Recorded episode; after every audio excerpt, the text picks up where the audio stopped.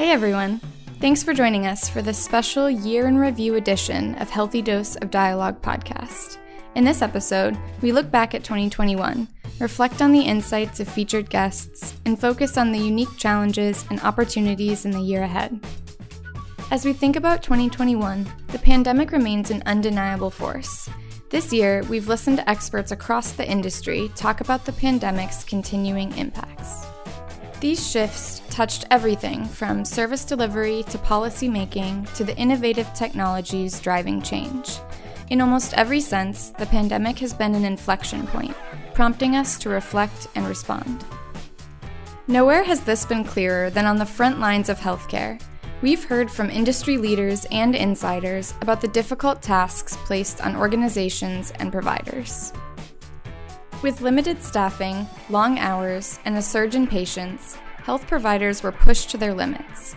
At the same time, we've also been inspired by the tenacity and ingenuity of entrepreneurs, policy advocates, and innovators who've spoken to us about how they've led progress and reform. One of these innovators was Dr. Tom X. Lee, a serial entrepreneur and founder of the telehealth startup Galileo. At the start of 2021, he estimated the pandemic would not only disrupt the industry, but do so dramatically in the next few years.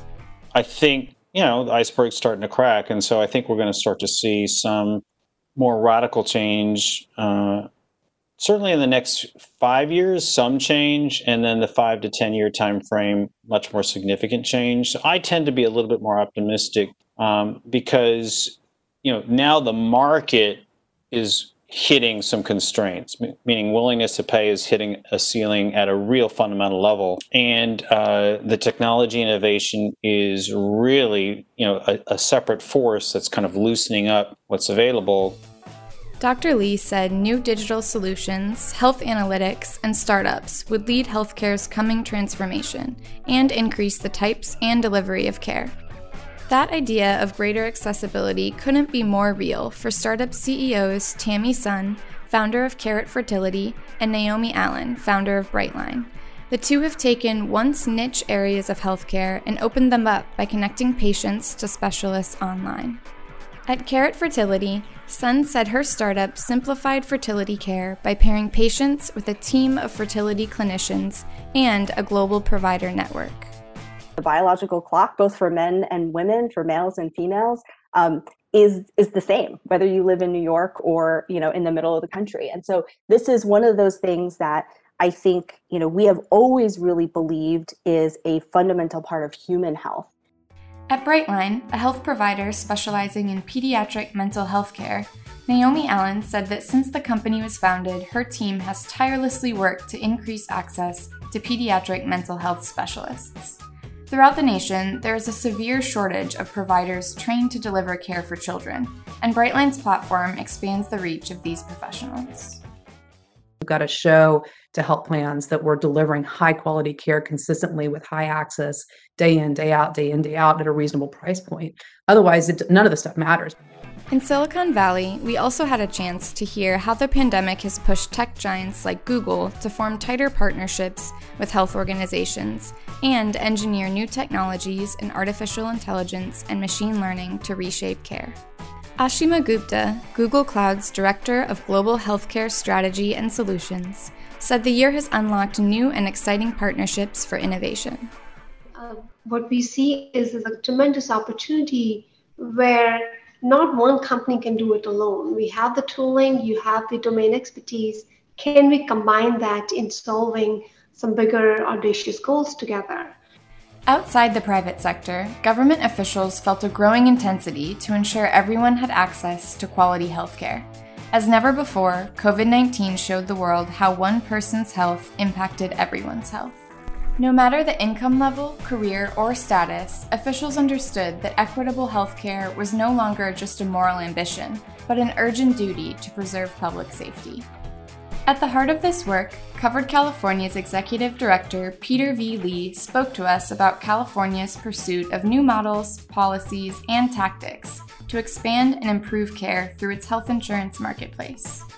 Lee said the state is investigating population based payment models that reward quality outcomes over service quantity, and establishing meaningful health metrics to objectively evaluate providers.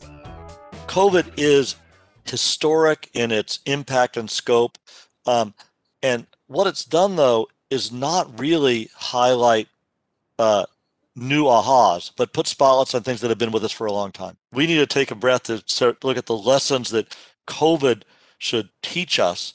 Are we looking at public health more robustly? Are we looking at payment issues? Are we looking at quality and disparities?